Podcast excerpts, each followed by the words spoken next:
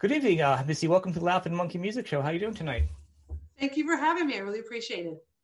Well, you have an excellent book you're coming out or working on right now, and, and you're actually working with Mark Weiss. So, uh, if you could start talking, the book is about Kevin DuBrow and the years you've spent with him. Um, you could start a little bit on on your um, on the book itself, a little summary. Um, yeah, basically, the book itself is um, it's called "Keep on Rolling." Uh, my fan club years with Kevin DuBrow and Quiet Riot. And the reason why it has Kevin's name in Quiet Riot as opposed to just Quiet Riot is because technically Quiet Riot originally was with Randy Rhoads, and that was what I call Quiet Riot, the Randy Rhoads years or the era. Mm-hmm. And when and I, I started to see them at the very tail end of that, I was a little younger than the, the normal crowd. And uh, then Randy went with Ozzy, and I had just started seeing them, and uh, Kevin was starting all over. So when he was starting all over, he started his own band under his own name, DuBrow, and he performed for a couple of years, uh, a total of 107 shows, sometimes two a night, and I went to 105 of those shows. And uh, so I was kind of on the ground floor of his solo uh, situation. And most of the songs and a lot of the songs that were written by Kevin, and I have demo tapes of a lot of those songs, uh, ended up being on the Quiet Riot albums once they were Quiet Riot. I call them the Metal Health years. Yeah. And um, Kevin got the record deal, and then they changed the name to Quiet Riot. So technically, this is leading up to the uh, record deal and when Metal Health came out. And I was running his fan club and you know promoting to get people to the show for the first couple years on his own. And then when he got the record deal, Kevin asked me to be the official uh, fan club of the Quiet Riot Squad, he called it. And then I was there when the album boomed. And I got to deal with a lot of the fans and, and run the fan club for the first, the big push there, the big, you know, opening of the band. So that kind of covers Kevin trying to get the record deal and the shows and all the different experiences that um, that I went through. So it's mm-hmm. it's from my perspective, uh, fans' perspective.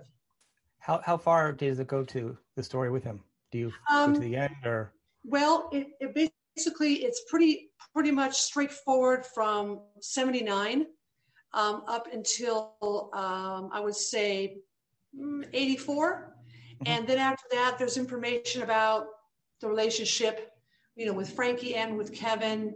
Um, later on, it was more sporadic, but it all yeah. kind of comes together and then it, you know, addresses Kevin's death. It addresses, you know, and then while I was writing in the book this year, uh, Frankie passed.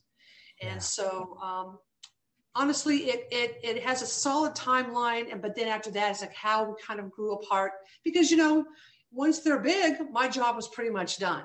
And, right. and, social media was the thing. And it wasn't about having a fan club president. That's just like a thing of the past now. But I had some pretty fun adventures with the fans, and it was fun to see this band get huge and working with Kevin and with Frankie. So I'm, I'm very grateful. And honestly, I, wrote pieces of it over the years, but never really sat down to finish it. And that was at the urging of friends who loved my different fan stories.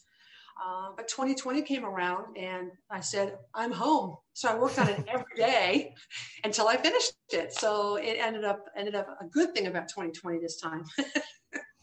yeah, I mean it's a good time for me, creative time for everybody. Um, yeah. So, so you ended up getting involved with Mark, though. How did he get involved with the book? And we'll go back to more of your well, stories, but honestly, with Mark, it's interesting because everybody knows Mark. Everybody knew Mark. Mm-hmm. I didn't know Mark.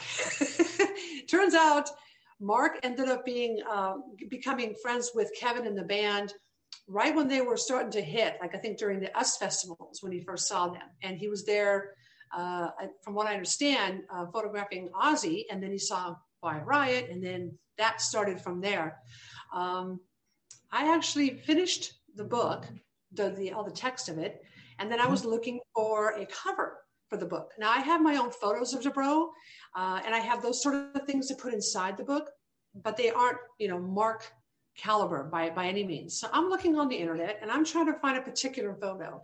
I wanted a picture of Kevin wearing um, this necklace that he had, which was a 3D microphone stand of his microphone stand in gold with a little diamond. And I gave yeah, that to him as a birthday gift.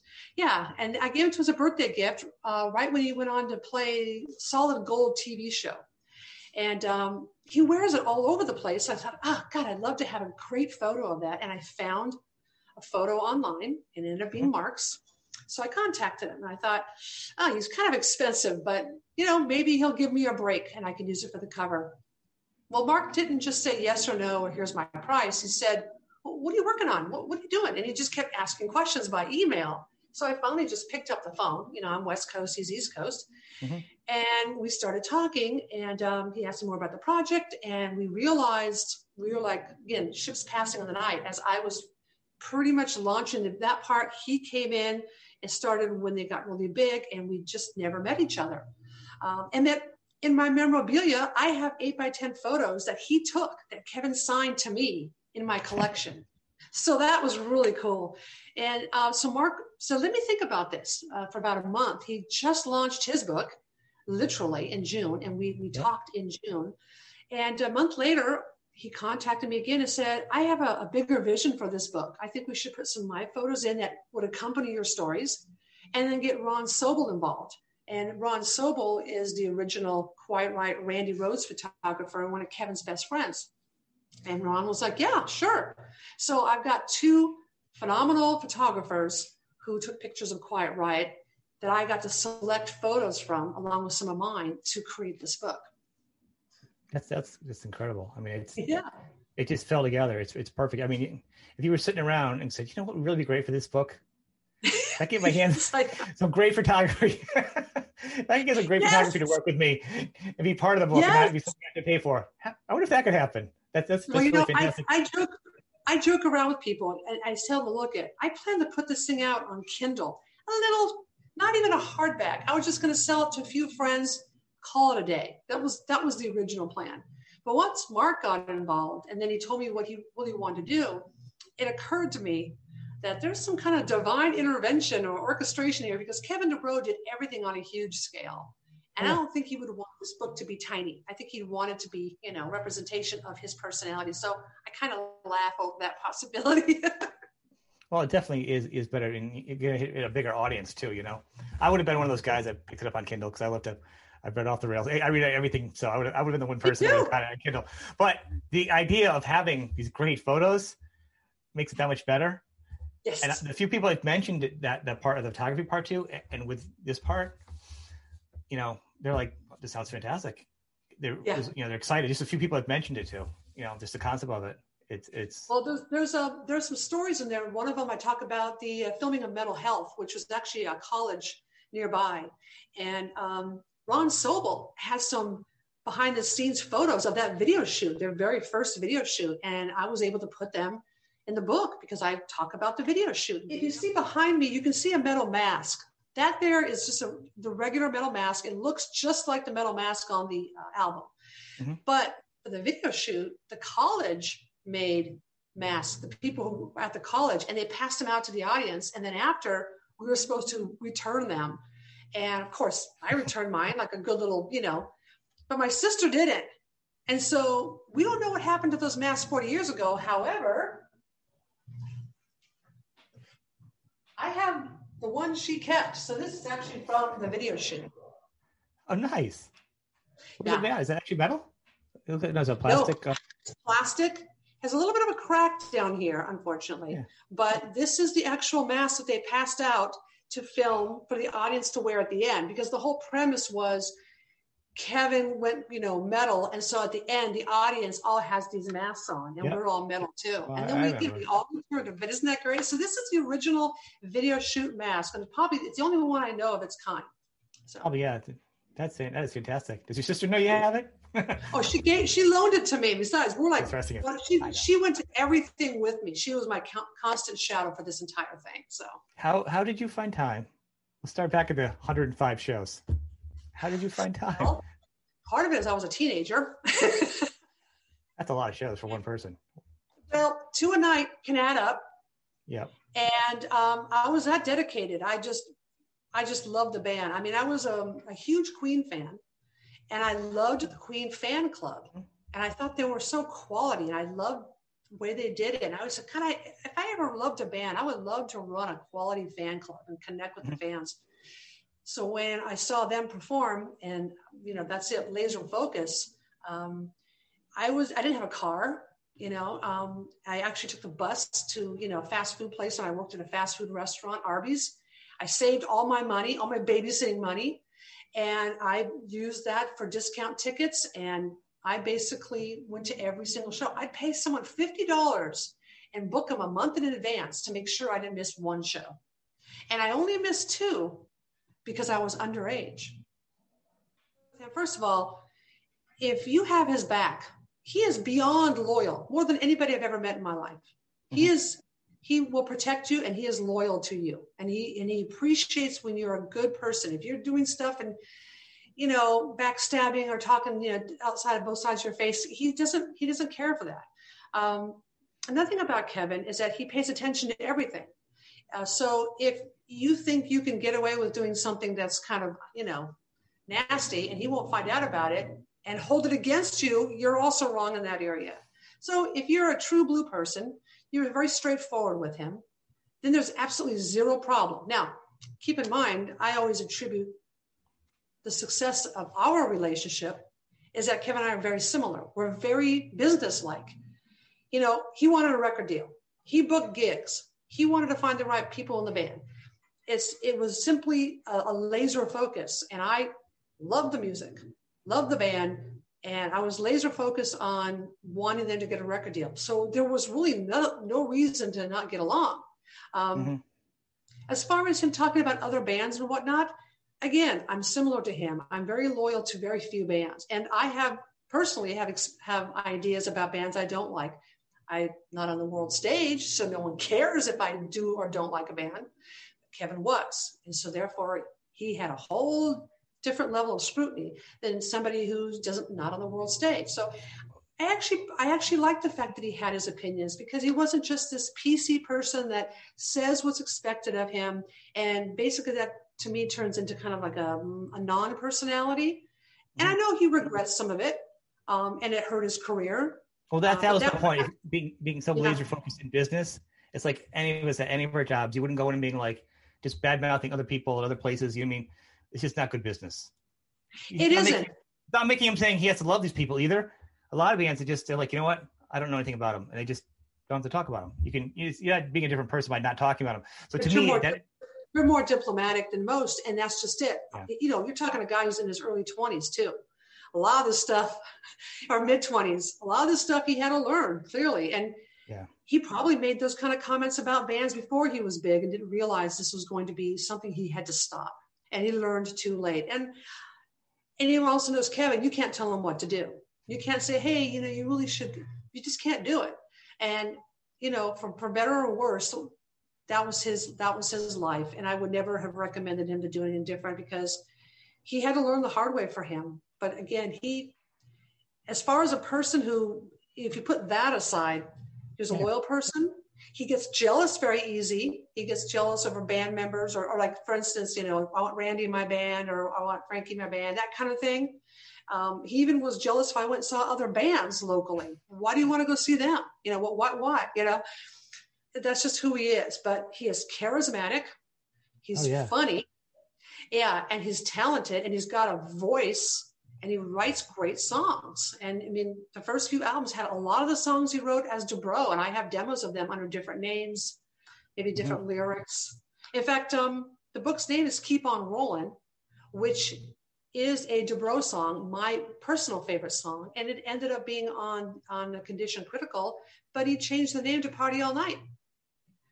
So that's what the world knows that song as, but I know it as Keep On Rolling. And I, would asked him, why did you change the name and the lyrics of that song? He said, I really like Keep On Rolling. I wanted to be on an album, but I had to change the name and the lyrics because it fit with the theme of that particular album. I'm like, okay, you know, and it, it sounds great and the video's fun, but mm-hmm. Keep On Rolling is still my favorite. I have a I have a little sound clip that I play on my computer all the time because to me that's the original version. So Keep On Rolling was definitely going to be the title of the book.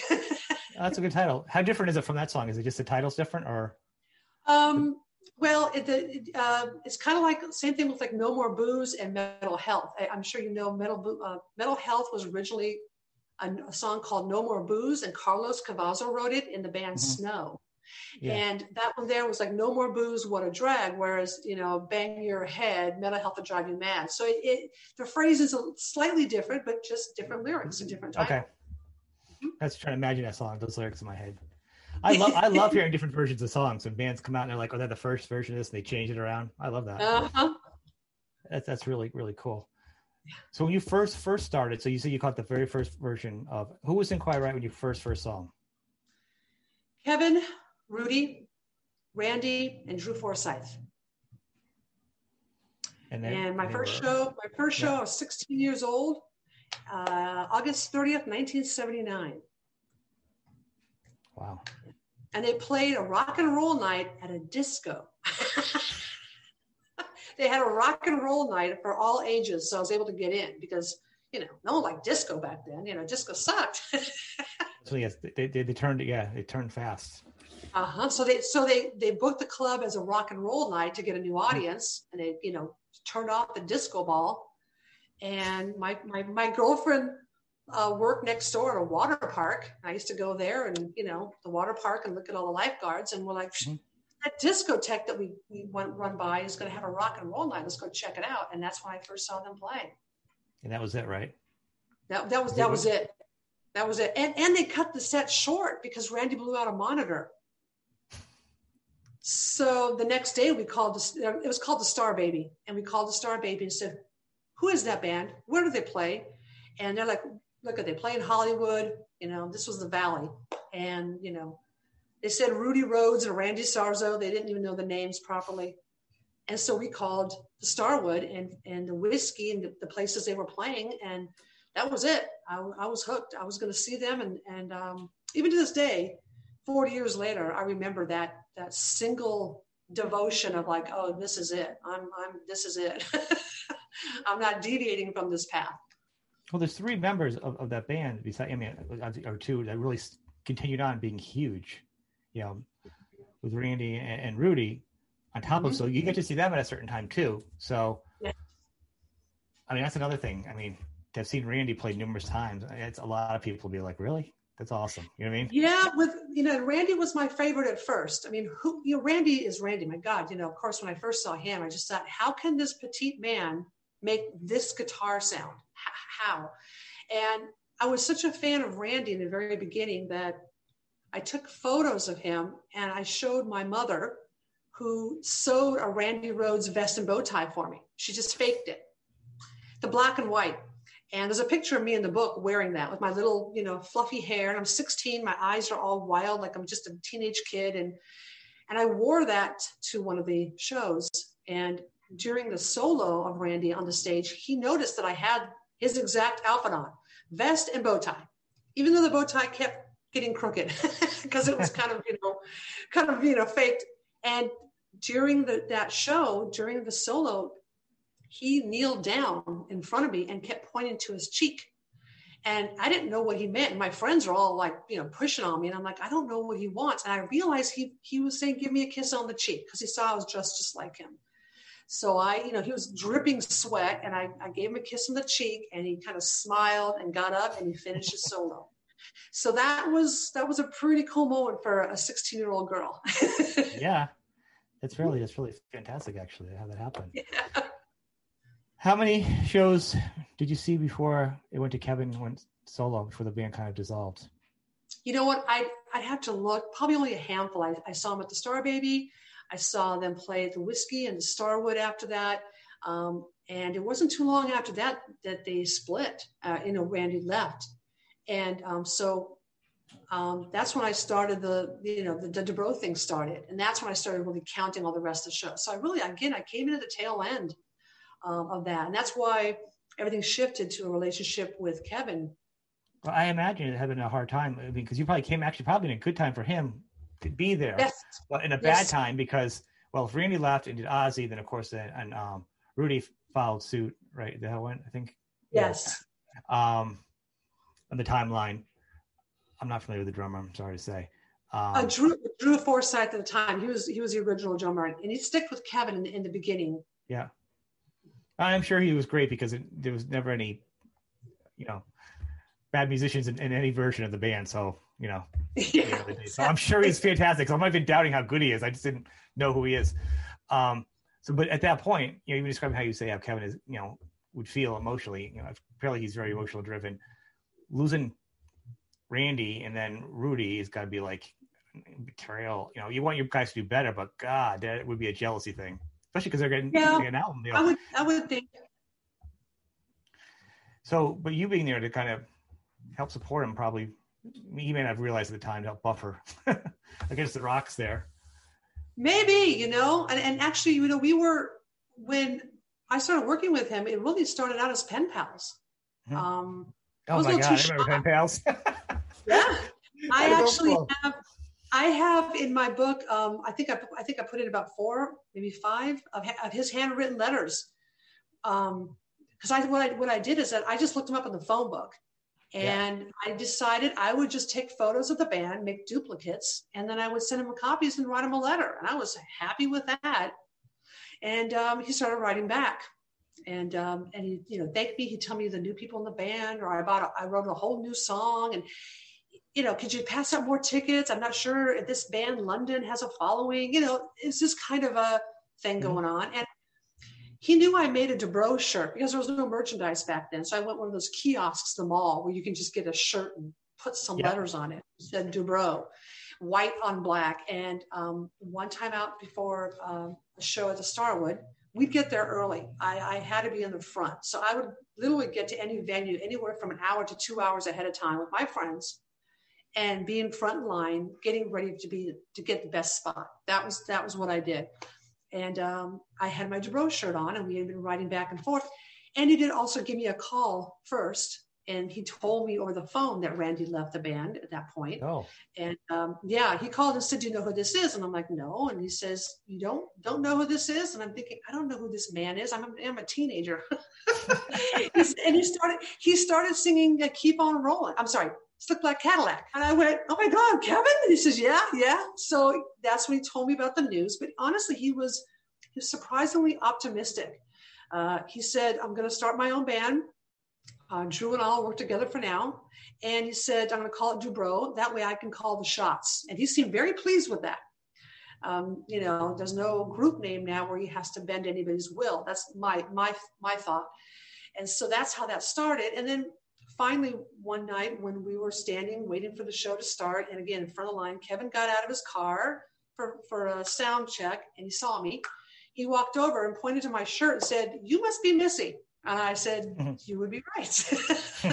and that was and i introduced him to my friends and um, that was my first meeting with him and wearing his jeans and suspenders for a sound check and then it was dusk and you know the photographs 40 years old but i do have that photo of our first meeting in the book so it means a lot to me even though it's not a great photo but it was the very first time i met him well, that's pretty powerful. I mean, I think him calling you when that happened, you know, Oh, is, I know. is, is a pretty a pretty huge thing. I mean, yes him reaching Yeah. out clearly he was kind of like he had, he had something he had some something to share emotionally and considering he didn't even know you i mean he had to share he, he had to get out of him somehow Yes, Yeah. exactly. And you know what? Honestly, he was, you know, I know he probably had his, you know, you know, guys can be cool with each other and and, and talk about, you know, oh yeah, this happened or whatever. But Mhm. when we talk about something, he would be giddy like a teenager.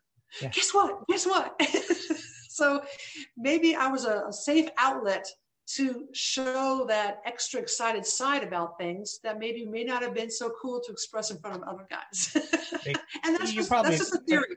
No you probably put in like a good cheerleader not like you know like, like you know behind him and a support system that you know when you hit the bottom or you have a good idea it's good to have somebody behind you going yeah you can do this you know Yes. and, and you were a fan that was there to before so you would be the, the evidence of continuing on with him that he's still you know make a legit to continuing on i think it validated him Yeah, yeah, you have got a lot of good insights. I, I really do. And he's emotionally driven. A lot of that is, is so very true. And, you know, rather than hiring a, a corporate person to run a fan club, which they could have done, he wanted a, an authentic fan to run Mhm. the fan club.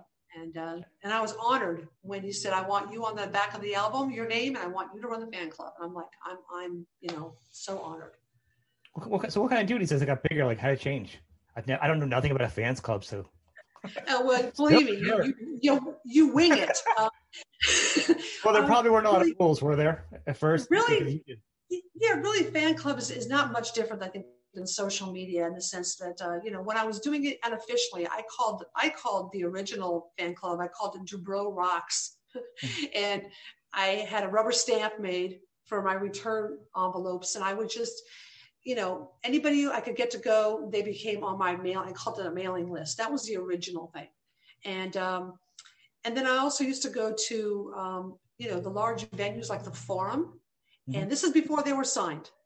And uh, when when uh, like Scorpions would play or something, and so I dragged my friends down to the, the massive Forum parking lot. We'd wait in the car, and then when all the people went inside the venue to see the Scorpions, we'd get out of the car, and my little flyers that said Dubrow mailing list with Dubrow rocks on it. I would walk around with my friends and we put them on all, all the cars. So I was trying to gather people from these large rock venues. And I'm sure a lot of them probably came back to their car and said, What the heck is a Dubrow? But there were some people who said, Oh my God, I saw that those guys, you know, in a club. And and they would fill out the form and send it to me. That was the unofficial list until the album came out. And then they actually had the Quiet Riot Squad and then people around the world would buy the Metal Health album and they can actually write and then they had a po box and you know started out with a handful of mail and i'd go once a week with my sister but once i started opening for other bands um, the mail was out of control and we'd have to go to the PO box twice a week. And my sister would lift her jacket up and we'd dump mail in it to carry it to the car. There was so much mail. wow, I, I, can imagine. That's what I'm saying. I, I imagine like once they get, once they hit and you were doing that, duffel bags. It'd be like this is not a one person thing anymore. It's just like a production office. It's a it is. And I lived at home and my sister lived at home. So we had our own bedrooms. And what I did is that um, I gave her a little portable typewriter and these little cards. And I made a little system. Again, I'm very businesslike, even as a teenager. And she would open the mail and she would type up the person's name and address or whatever she had. And then she'd open up the, the mail and lay it flat for me. And then she would give me a stack of letters and then mm-hmm. I would read them. And um, I, I had the band answer some questions for me ahead of time, like a little questionnaire, their favorite food, their favorite color, because that's the stuff that they all wanted to know, mm-hmm. favorite band, and that kind of thing, their birthday. And if any fan asked an excessive amount of questions, um, my sister would use that cheat sheet to type up all the answers, and I would review it, and then I would sign my name, and we'd, we'd return the letter to the fans. And I would write a monthly newsletter and I would tell them how they're doing on the charts. I would tell them where they're going to play. I, I was on the mailing list for their shows, for their tour manager would send it to me. And I would let them know they're playing in your area. And um, that's basically what you would do is you're basically keeping them informed when there is no social media. And uh, how far, how long did that go? Um, when once it got really big, I did that probably the the, the uh, beginning of the album came out in March. Um, it was really out of control by November. And what happened was, is I, I was getting a lot of requests for actual fan club packages, which is what we did mm-hmm. not have. They say, "Do you guys have any kind of membership packages where I can join and I can get things?" You know. So I went to their manager, Warren Entner, um, and uh, told him what I was seeing and what the feedback was. And I said I would love to put together a fan club package for these people, and and you know charge them ten dollars a package. This is so this is this is eighty three still, and um, Warren loved the idea, but he really didn't think that we would get these people to spend 10 whole dollars on this. Mm-hmm. And um, I disagreed. And he said, I'll tell you what, he says, make a package up, you know, do the research on what you want to put in it and $10 a package. And uh, if you get 100 orders, uh, let's meet in one month and we'll go into production. We will open the checking account, we'll deposit the money, we'll create the items, and we'll fulfill them. I'm like, okay, you got it. So again, on a mission. So I went back and I designed a package and a membership form that had um, uh, the uh, what's the uh, Uncle Sam. I went to a, a, Army recruit store and got a poster, and then I had someone put the metal mask on it, and then I had it say "Quiet Riot wants you," which is one of the posters that you get as a perk. I had someone redesign it because I had to do it by memory, and um, I sent them out, and the response was fantastic. But then a month went by, and I made an appointment with Warren, and I got to his office, and um, he's on the phone. He, he hangs up. He's very calm. He says, "Let me guess, you, you didn't get a hundred, did you?" And I said, "No." So we got 400. I plopped an envelope on his desk with all the checks for 400 membership fan club requests in one month. So he was in shock, and and that was great. However, it, it didn't quite pan out the way I'd hoped it to. Um, he the band was getting so huge, and you know he was running everything.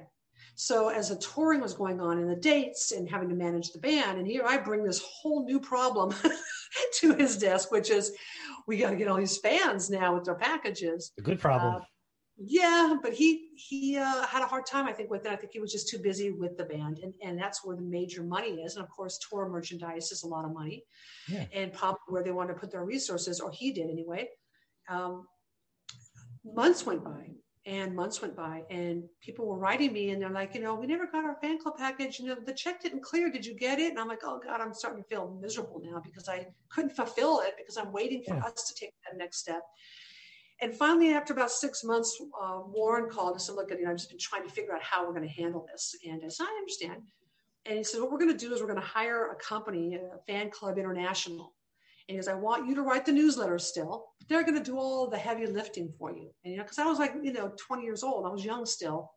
And he says, you know, you're going to kind of oversee it. I'll make the merchandise, you know, and uh, they're going to have to return the checks because they're stale dated and we're just going to have to relaunch it now now that we know there's a, a, a desire for this. And that's pretty much how it was going to go. Uh, it never really quite went that way. I, I, saw one letter go out from that company and they rubber stamped my name which they should have let me write but that's okay. And then nothing happened nothing happened. I think like in august of 84 one more letter came out from them and it was no longer from me. It was more generic and they just rubber stamped the guys names at the bottom of the letter. So they took the personal touch out of it. Um, i'm kind of bummed they did that but you know it is what it is. They were they were getting too big and maybe they and, and after that there was nothing. There was no fan club.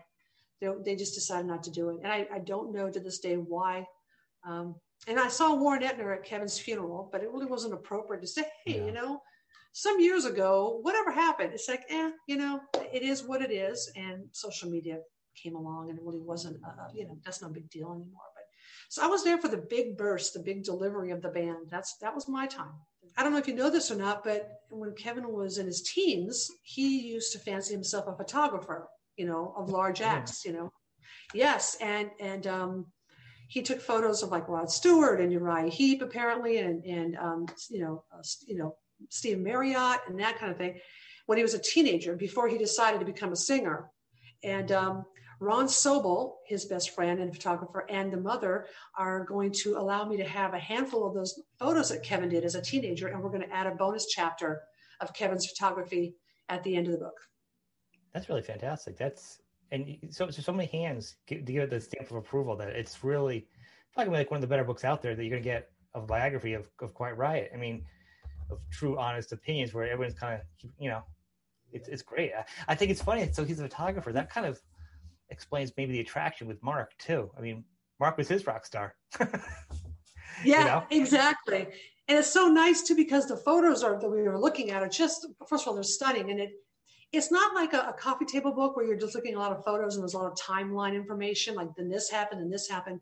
It's really coming from more of you know one show we saw this or you know we had to sneak into this venue because we were underage. It's more from my perspective of, of that in pieces. So it's not it's not you know kind of a dry boring straightforward. It's more about the interesting stories or the fun stories or you know just that kind of a that kind of a chronological order that is in instead. And i, I think mark you have like you have like you have like no tickets or pictures for the concert or flyers and you have like little pieces of stuff in there? Yeah, so I have some, yeah, some memorabilia that, you know, Kevin's letters, like I, I mentioned.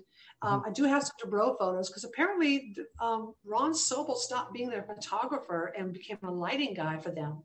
So he doesn't have Dubrow photos. Mark was not there during Dubrow. He started when Quiet Riot was out as Metal Health.